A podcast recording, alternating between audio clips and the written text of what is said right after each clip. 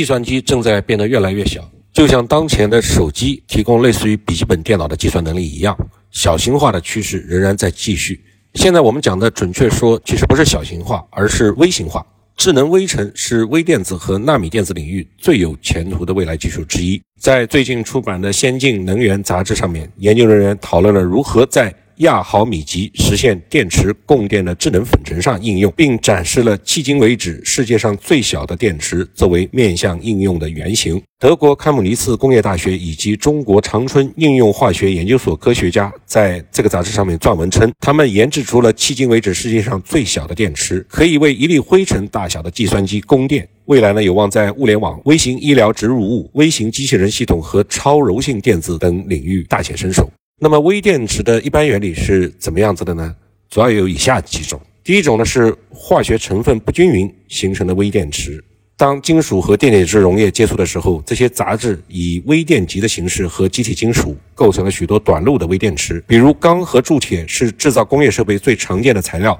由于在工艺上面它制造的成分存在不均匀性，存在着第二项碳化物和石墨，在它们和电解质溶液接触的时候，这些第二项的电位成为了无数个微阴极，这就是一种微电池的形成原理。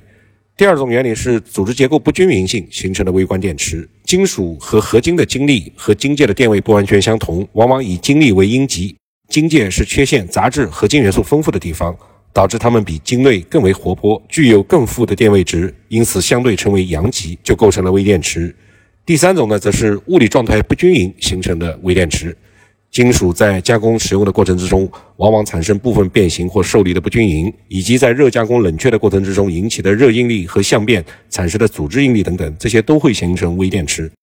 在一般情况下，应力大的部位成为阳极，比如说在铁板弯曲处、焊接处容易发生腐蚀，就是这个原因。另外，在温差、光照的不均匀下也会产生微电池。第四种呢，是金属表面膜不完整形成微电池。金属的表面呢，一般都存在一层出生膜，如果这种膜不完整，有孔隙或者破损，那么孔隙或破损处的金属相对于表面膜来说，电极电位比较负，就成为微电池的阳极，腐蚀呢也会从这里开始，这是导致小孔腐蚀和应力腐蚀的主要原因。但是上述这四种只是原理，甚至还是在装备制造、材料工艺之中需要避免的缺陷，也就是要避免那些局部微电流和金属的腐蚀。而这个比原力还小的微电池，则是要真正的起到持续供电作用的。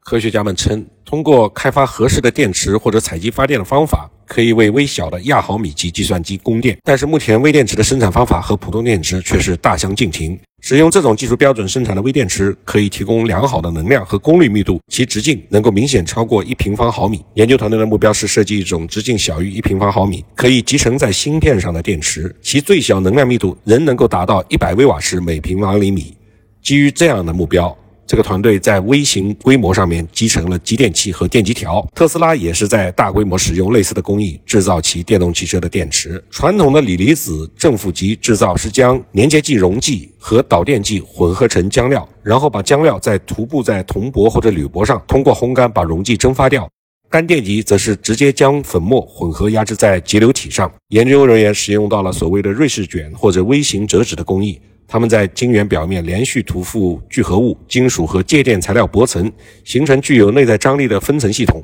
薄层被剥离会释放出机械张力，随后自动弹回去卷成瑞士卷儿，因此不需要外力就能够制造出一个自卷绕圆筒式的微型电池。利用这种方法，团队制造出了可以反复充电的迄今为止最小的微电池。它真的比一颗盐粒还小，也能够为世界上最小的计算机芯片供电约十小时。而且这个方法与现有芯片制造技术能够兼容，能够在晶圆表面上生产高通量的微型电池。研究人员称，这款微电池有望在物联网、微型医疗植入物等领域大显身手，应用在未来的微纳电子传感器和执行器里。他们表示，这项技术仍然存在巨大的优化空间，未来可能会出现更强大的微电池。